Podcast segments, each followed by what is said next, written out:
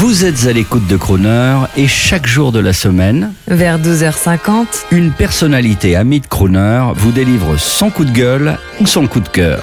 mais toujours avec l'élégance du crooner. Bonjour, c'est Olivier Dassault, chroniqueur aviateur pour Crooner Radio.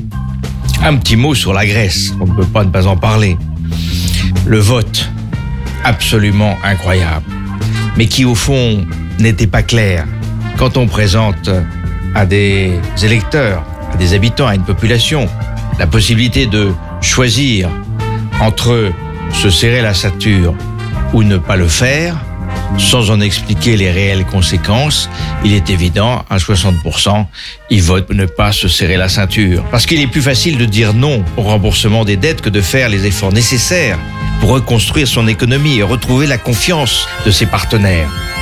Le contribuable français, lui, a fait preuve de solidarité à hauteur de plus de 40 milliards d'euros. Ils ont fait prendre une très grande solidarité avec la Grèce et ont le droit d'être traités avec respect. Alors, oui, sans doute, il faut laisser une dernière chance au gouvernement grec pour que la Grèce retrouve la place qu'elle a perdue auprès de ses partenaires européens. Mais il est parfaitement clair que sans engagement public, précis, véritable et vérifiable, un accord n'aurait aucune crédibilité s'il n'engageait la Grèce dans un processus de remboursement plutôt que dans un processus inéluctable de sortie de la zone euro.